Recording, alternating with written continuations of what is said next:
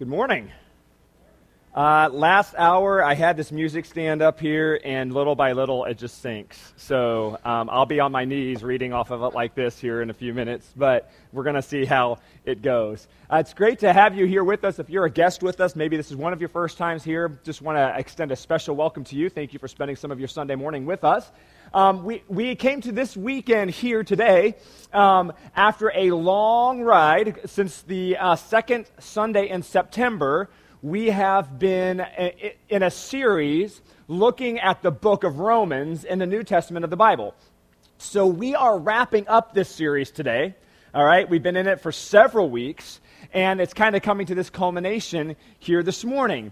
And we've um, come to the end of this series, all right? So some of you are probably excited. Some of you have loved it. Some of you just couldn't stand it. Some of you couldn't wait till we just get to Christmas and fast forward. We're almost there.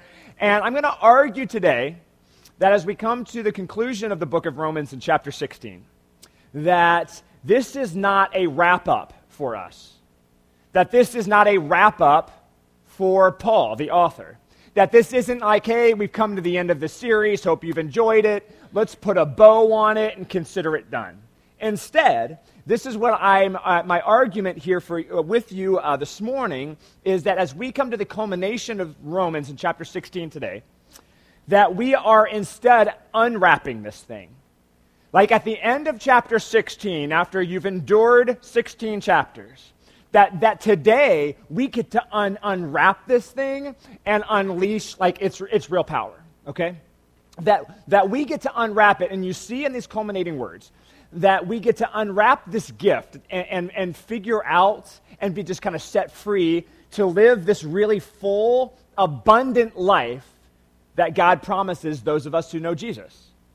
That we would be set free to live a life that has purpose where we collectively are on a mission together to make Jesus' name more famous in our world.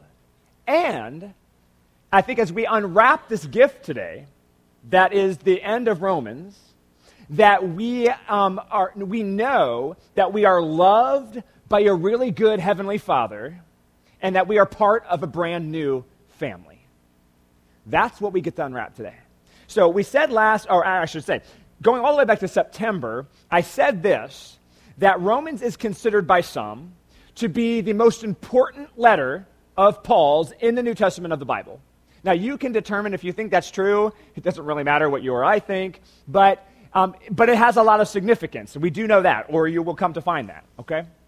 So, before we go into unwrapping this gift this morning, so it just kind of just blows up all over, all over this room, all right, I want to talk about and remind us about where we've, come, where we've been. Now, if you've been with us for a few weeks in this Roman series, or for all of it, you're sick to death of hearing this, but let me just, um, just humor me as I remind you and inform those of, uh, maybe who are guests of what it is we're talking about, all right?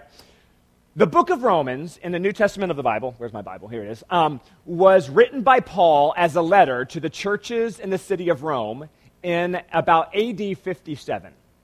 So this is about 20 to 25 years after Jesus died and was seen alive again. Okay?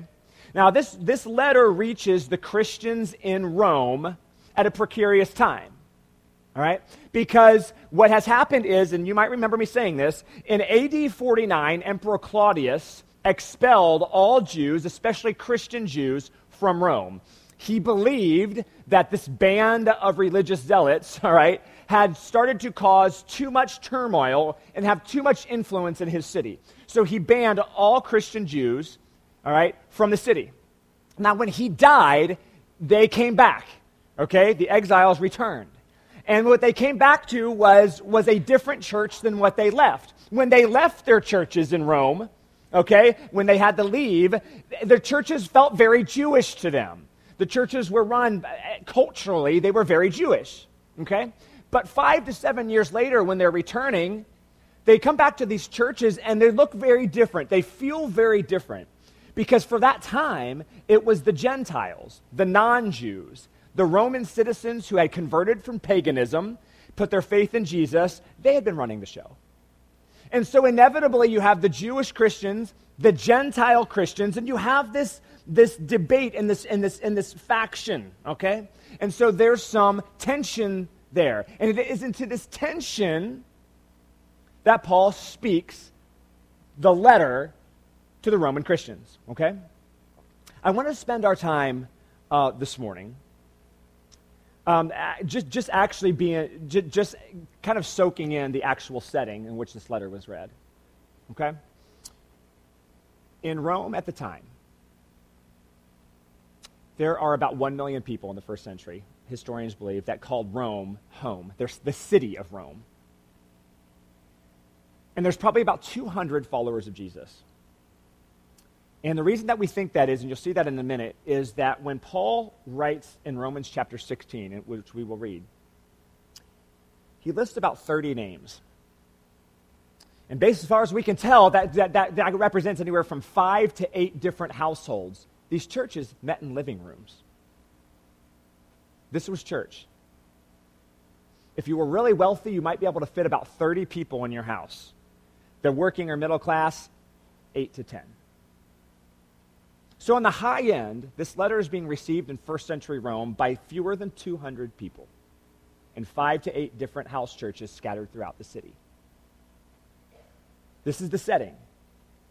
In living rooms, people gather together, and this letter would have been read out loud to them. Now, when these words are being read out loud, much like you and I take them, all right, there's going to be some intrigue there where people are going to lean in and listen intently because this, this is new. This is like, this is life. This is truth, all right? There's going to be some things that they're going to hear that are going to cause them to sit back and maybe a little bit like of an arm fold because there's going to be some criticisms. There's going to be some critique. There's going to be some challenge to the way that these people used to think and live. And their eyes are going to be opened through the words that they hear read and out, out loud in their living room to what this new life in Jesus looks like, what it offers them. This is how Paul's letter would have been received. The big idea, which is printed on the front of your program, says this, and this is what I want you, I want you to circle it, all right? I am not alone. I am not alone. And you're going to see in Paul's words here this morning, I, I pray, I pray that you will see and know that and, and, and, and, and learn to, to believe that that's true for us today as part of Jesus' church. So we're going to start in Romans chapter 16, all right? If you don't have a Bible, uh, we have them at the hub. It's the blue curtained area on your right hand side when you leave. We have free Bibles. We want you to take one. It's free. We just want it to be yours, okay? So we're going to be in Romans chapter 16, starting with verse 1. Here's the beginning of Paul's words. He says, I commend to you our sister Phoebe, who was a deacon in the church of Cenchrea. Welcome her in the Lord as one who is worthy of honor among God's people. Help her in whatever she needs, for she has been helpful to many, especially to me.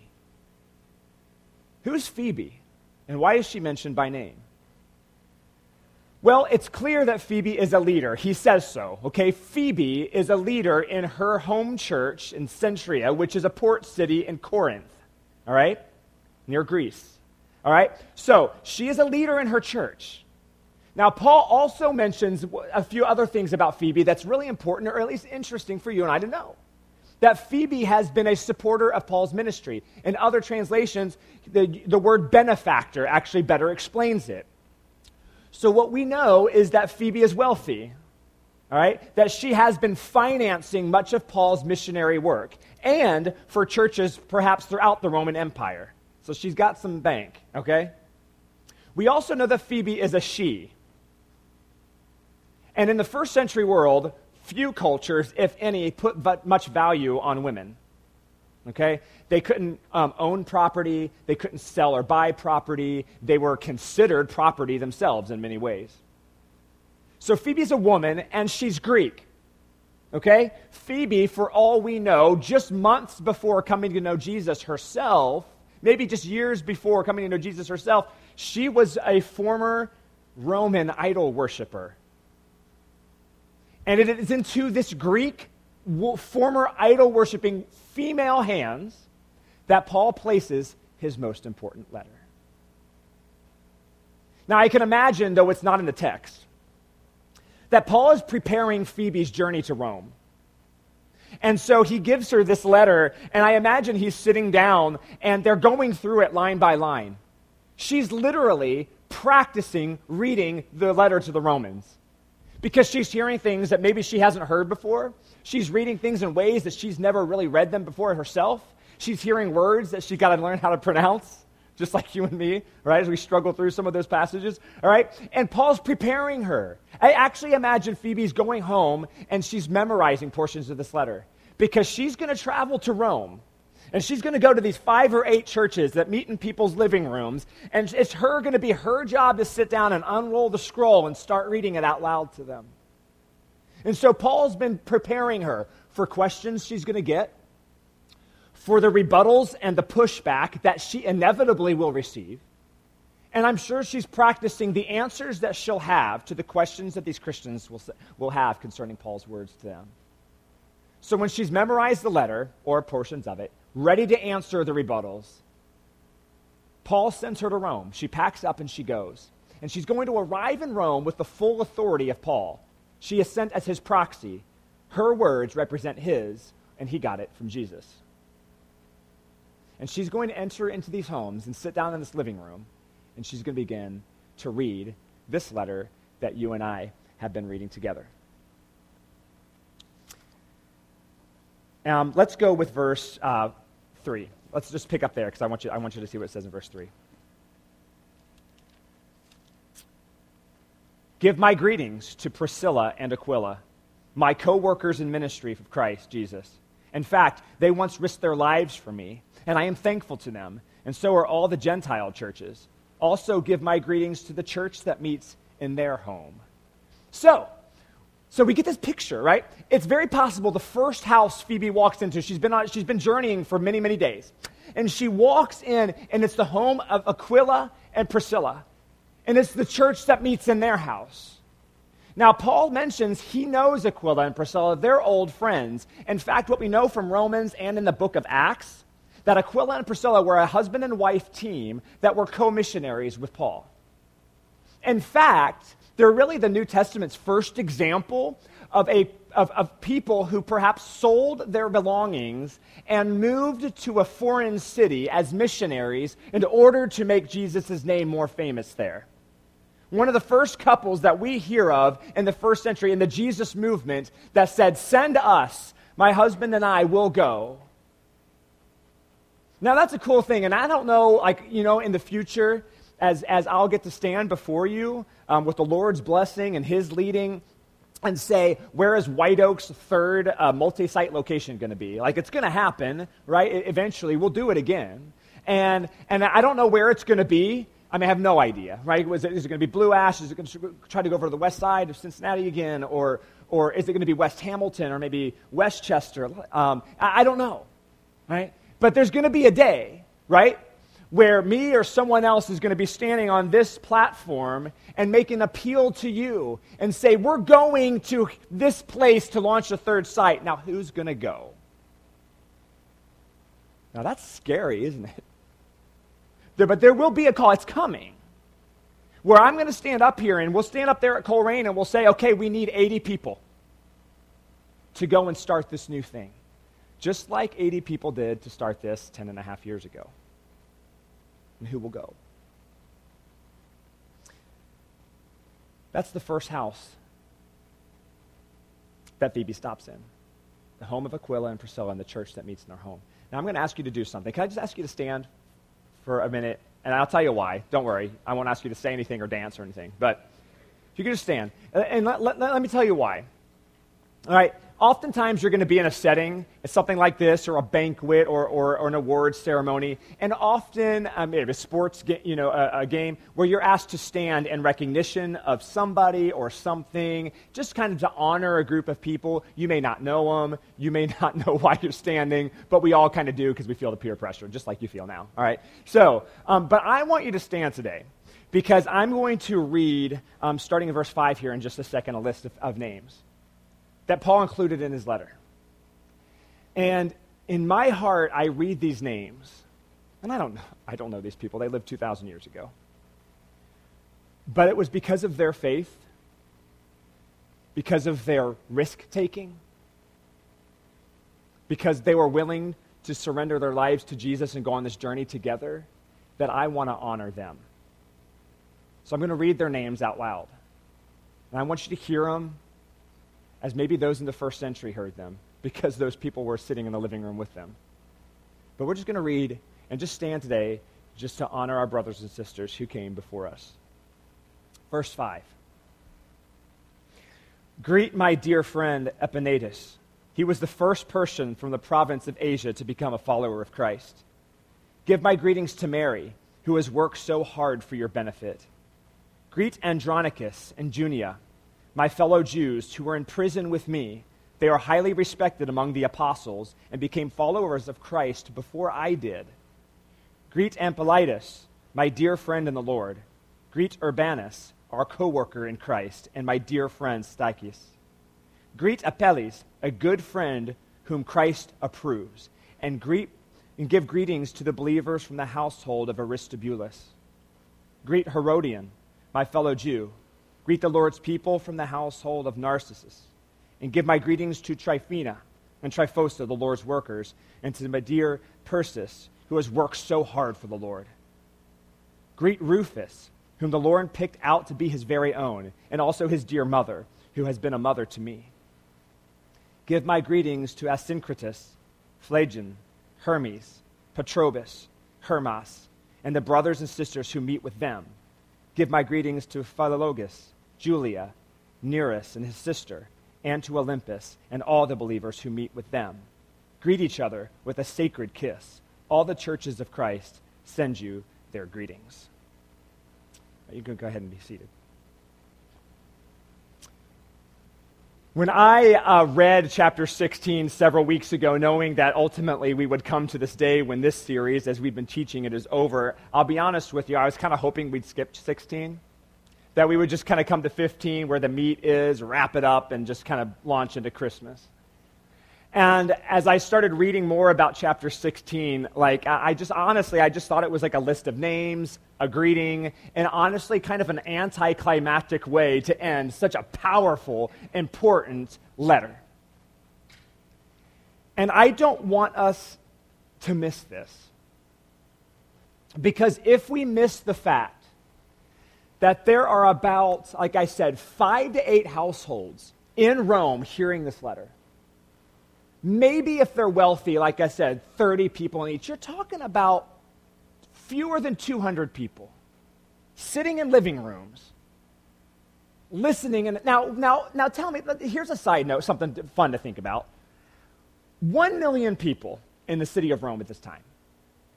How could fewer than 200 of them cause such an impact in that city that Emperor Claudius felt threatened and asked them, demanded that they leave. Now, think about that. That's actually fun to think about. What is it that was about the followers of Jesus in the first century? 180 of them in a, in a city of 1 million that caused such an impression that the emperor kicked them out. That's fun to think about. But they're back. Nero is emperor now, and in a few years he'll start putting Christians on stakes and lighting them on fire in his gardens during parties. But not yet. That's coming in a few years. But for now, Phoebe sits in their living room, reading these letters, this letter. So, what does the church look like?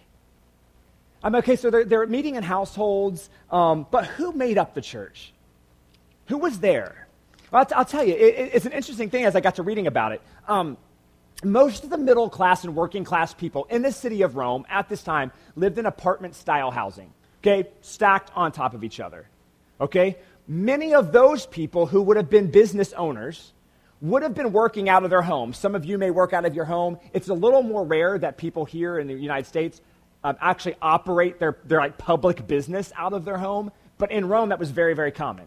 Their front room, their kitchen, their living room was also the place where people came and bought meat, bought bread, right? Bought um, hides after they've been prepared and tanned, bought shoes. Okay, so so many of these working class, middle class people lived in apartments, all right, with lots of neighbors, operating a business with lots of, of customers coming in and out. Some of the, the, the wealthier middle class would have had tenants living in apartments that they owned above them. So a lot of tenant housing. Now, if you're really wealthy, All right, you're in Rome, you have a single family home, and there were neighborhoods in ancient Rome that had the single family homes. All right, they would have they would have had slaves living in their houses too, as well as possible tenants. Now, of all the names that I just read, some of them are Greek, many of them are Jewish, and a few of them are Latin. So, in these apartment style houses, some single family, but most cramped, you have at least three different languages represented there, and as many, and as possibly that many or more ethnicities. Slaves, freed slaves, men, women, rich, poor, business owners, working class, children, old, young, all coming together in these living rooms. The Jews, believing that their Old Testament religious law is what gave them privilege, and the Gentile Christians, believing that the Jews were silly and that real privilege came from your social power and status. Guys, let me tell you something. The first century church in Rome was an eclectic group of people. In fact, it would have been the most eclectic group in the first century Roman world. And so Phoebe steps in. Do you imagine she's nervous? You would be. So would I. She's coming to deliver this letter of people she's never met before. She knows they're going to love a lot of the things she says, and they're really going to be bothered by a lot of the things she says. So she takes out her scroll and she unrolls it. She sits amongst them and she begins to read these words. In Romans chapter 1, verse 16, she's going to read Paul's words. This is what it said For I am not ashamed of this good news about Christ it is the power of God at work saving everyone who believes, first for the Jew and also for the Gentile. This good news tells us how God makes us right in his sight. This is accomplished from start to finish by faith. So, one of the first thing out of Phoebe's mouth is it's Jesus only that saves you. So she's got to look at these, um, these Jewish Christians in the eye. And remember, she's not Jewish. She used to, to sacrifice animals to, to pagan Roman gods, and she's a woman. And there she's sitting with Paul's full authority, saying, It's Jesus and Jesus only. And so she looks at the Jewish Christians, because she's not one of them, and she says, Brothers and sisters, your laws and your religious practices, I know you know what day of the week to come to church. I know you know to pray before you eat dinner every night with your family. I know you know some of the rules. And I know maybe your, your grandma was a Christian. And maybe your mom and dad took you to church when you were younger. And she said, and that's all great, but it means nothing. And then she has to turn to the, to the Gentile Christians, and she's part of that group. And she says, I know you think, and remember, she's very wealthy. She would have been an elite. And she says, I know you think, guys, that our social status, I mean, we're Romans. And I know you think that gives you privilege and advantage to carve out faith as you think it should look, but it doesn't. You have no advantage. And then she looks at both groups as they're mixed in the room and she says, The only advantage we have is our faith in Jesus. Period. So when you came and you sat in this living room this morning, it's a fresh start for everybody. I don't care how much money you make. I don't care what your religious background is or isn't. I don't care where your mama went to church. Because today, in the name of Jesus only, we start out on a level playing field and it is through faith alone that we are reunited with God.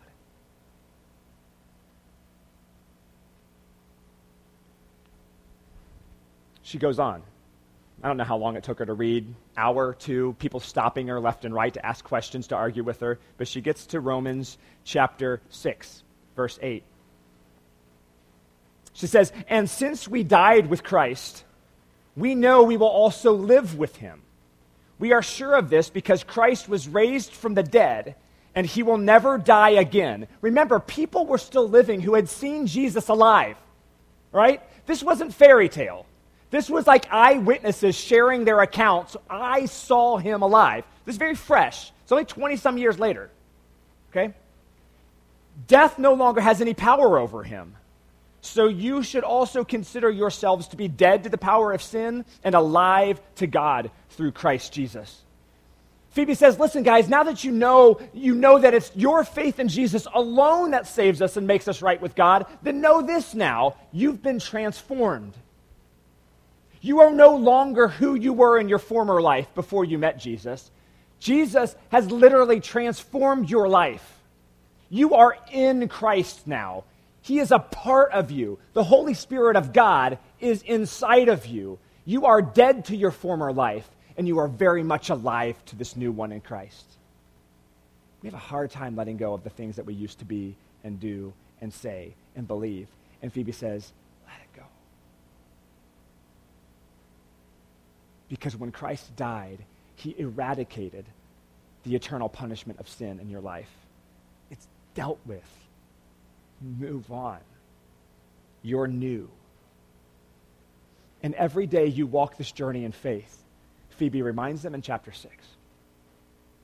Every day that you walk this journey of faith, the Holy Spirit is transforming you more and more and more into the likeness of Jesus that you've been transformed once and for all in the name of Jesus because of your faith and his death on the cross. But also, get this, transformation is constantly happening. As your faith builds and you give more trust to the Holy Spirit, he transforms your life more and more to look like Jesus every day. And then she keeps reading, more questions, more arguments, and then chapter 12 she gets to this point. She says, Don't just pretend to love others, really love them. Hate what is wrong, hold tightly to what is good, love each other with genuine affection, and take delight in honoring each other. She says, Guys, here's my themes for you. Here's what Paul says Jesus only. You've been transformed by the Holy Spirit. Now love wins the day. And she looks these people in the eye. Remember, think, remember the background? Remember the, the, the variety of people in the room? She says, the guys, listen. She just kind of shuts the scroll for a minute. She's like, I got I gotta level with you. If we don't love well, then the light of Jesus Christ will not shine outside to our neighbors. Then this empire, which is shrouded in chaos and paganism and darkness, will never know the light of joy and hope in their heavenly Father. And she looks at these people, eight people in this one room, maybe 20 in the next house, and she's like, This is on us. We've got to love each other, everyone, and we've got to learn to love them well. Because the fame of the name of our good Father and our Lord Jesus Christ, it's on us to make his name famous. It falls to his church to shine his light in a dark city. And that's how Phoebe reads chapter 12 to them. This life in first century Rome for Christians is a life that is in Christ. And this is Paul's message through this, through this rich woman. Is life in first century Christian Rome looks like this, folks. Life in 21st century Ross or Colerain Township or Cincinnati, Ohio looks like this, church. It is a life in a new identity. Because everybody that came into those living rooms to sit down that day, before they knew Jesus, they came in with some formed identity, didn't they? They came in from the houses up on the hill, the wealthy. They swept the floor where animals were, were, were messing around here just an hour before the company came for church, and the working class and the poor and the middle class, they all came together in one room in this little house. They all came with their formed identity slaves, free, male, female, young, old, poor, rich. And we come with our formed identities too, and some of those are just like our roles as mom, dad, um, son, daughter, husband, wife, coach, boss, CEO, student, employee, rich, not as rich, hurting, broken, popular, lonely, divorced, gay, straight, churchgoer, religious, not religious. And Phoebe gets to read some truth to these all of those formed identities. And she says, That's not who you are anymore. Jesus told Paul, Paul wrote it down. He's asked me to come here and tell you that's not who you are anymore.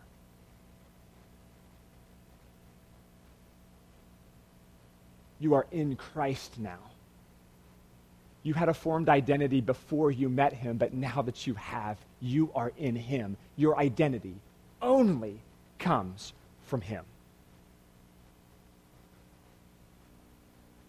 And life in Christian Cincinnati, and life with, in Christian Colerain, life in Christian Ross, life in Christian Hamilton or Fairfield takes on a whole new life because it's in Christ. It's in Christ. We exist and identify only with Him. And then as she presses the issue, she says, and so you share that identity with all of your brothers and sisters. Paul's fa- favorite word to describe the Christians in Rome. And don't think it was just he landed there because it was easy. He was driving home a major point to the, to the Christians in Rome. He called them brothers and sisters. You are siblings now. You are siblings, you're family. You have a new identity and you have a new family. Your brothers and sisters now with all the believers in the city and all over the world. And their ideal vision of their future, Paul says throughout the book, is that your life is a Christ formed life. That every decision you make, every time you look to love someone or not, every decision you make for your future, every relationship you enter, every time you open your mouth, every time you get a dollar in your hand, and all the ways that you spend and treat those things has been formed by Jesus. That's what life in first century Rome was to look like. I have a feeling it's what's supposed to look like now. And this pattern, this new pattern for their lives, Paul and Phoebe are going to say, it means that you say no to some of the things that used to make up your life. And you turn around and you say yes to the things that now, now form your life, which is Jesus.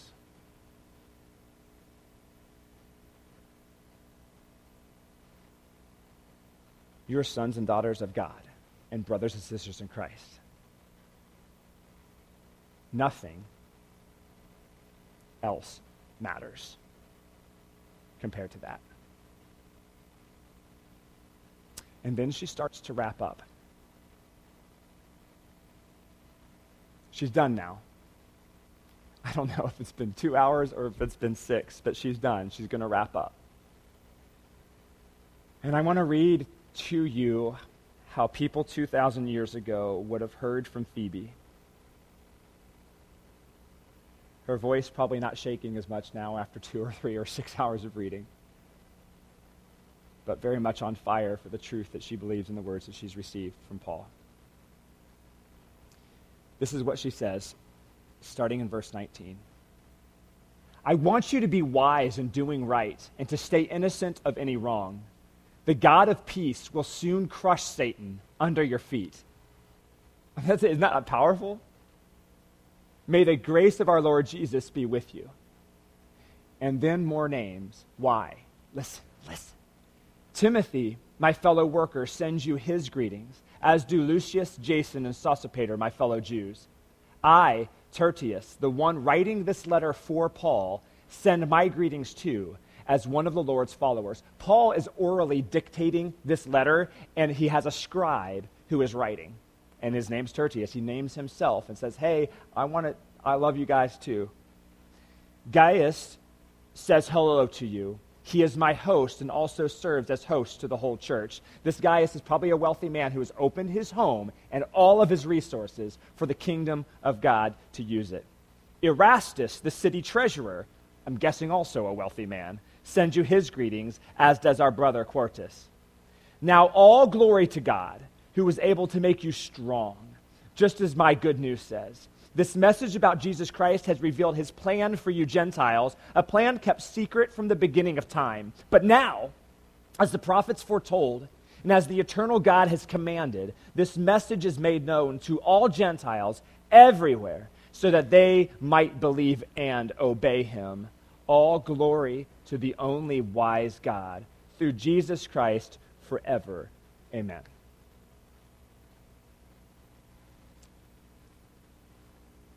And I can imagine Phoebe rolls up her scroll, tucks it away, probably shares a meal with them, and then walks out and makes her way to the next location to read that all over again. You are not alone. I think that's what chapter 16 says. Man, Paul didn't just write this letter just to, just to tack on a few things at the end. Man, he, he's too purposeful in all of his words. I think Paul gave this to Phoebe and he gets all of these names because he wanted something, he wanted them to know something. Like he wants you and I to know it, that we are not alone, that we come from a long line of men and women, brothers and sisters, imperfect people from all different backgrounds who put their faith in the only name that makes any sense, and that's Jesus. And we're not alone. You're not alone. We've been given a new name and we belong to a new family. And I have a hunch that there's a lot of people in this room today that need a new name, that need a new family to belong to. And I'm telling you now, you're not alone. And finally, this is something I want us to reflect on this morning. And the band will come out and they'll just play it uh, for a minute. And I'm just going to ask you where you are in your seat to bow your head and to talk to our Heavenly Father. And if you're not comfortable doing that, maybe you'll just sit where you are and you'll just kind of just consider it in your heart, and that's okay too. God has a plan for you. I mean, people say that all the time. Oh, God, God's got a plan. Yeah, whatever. You know, no, listen, Paul says he's been planning this since the beginning of time. Do you understand that? Since before the creation of the world, God has had this eternal plan, and the plan was Jesus. And that's what Paul wanted us to know. I think Paul says this like he's got a plan for you, and, the, and, and it's Jesus. Right? If you're feeling lonely, the plan is Jesus. If you're feeling hurt or broken by the relationship in your life or divorce and you're confused by all of that, God's plan for you has always been Jesus. If you're confused and struggling with sexuality, God's plan for you is Jesus if you think that you've just got it going on, and that whatever religious practices that you have in your heart to, to practice, it's enough. God's plan for you has always been Jesus. And I think he writes out those names so that Urbanus knew that from the beginning of time, God's plan for him was Jesus. So that Julia would know. So that Narcissus would know.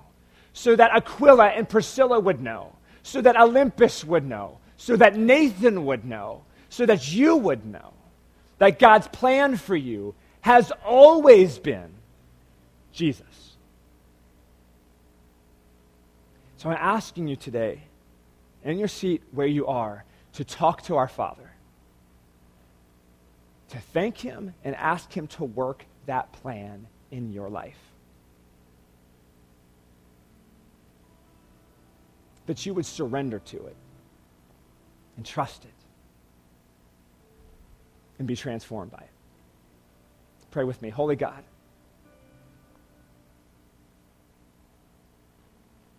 a brand new identity, a brand new name and a brand new family. Thank you. Thank you. Thank you for these brothers and sisters who came before us.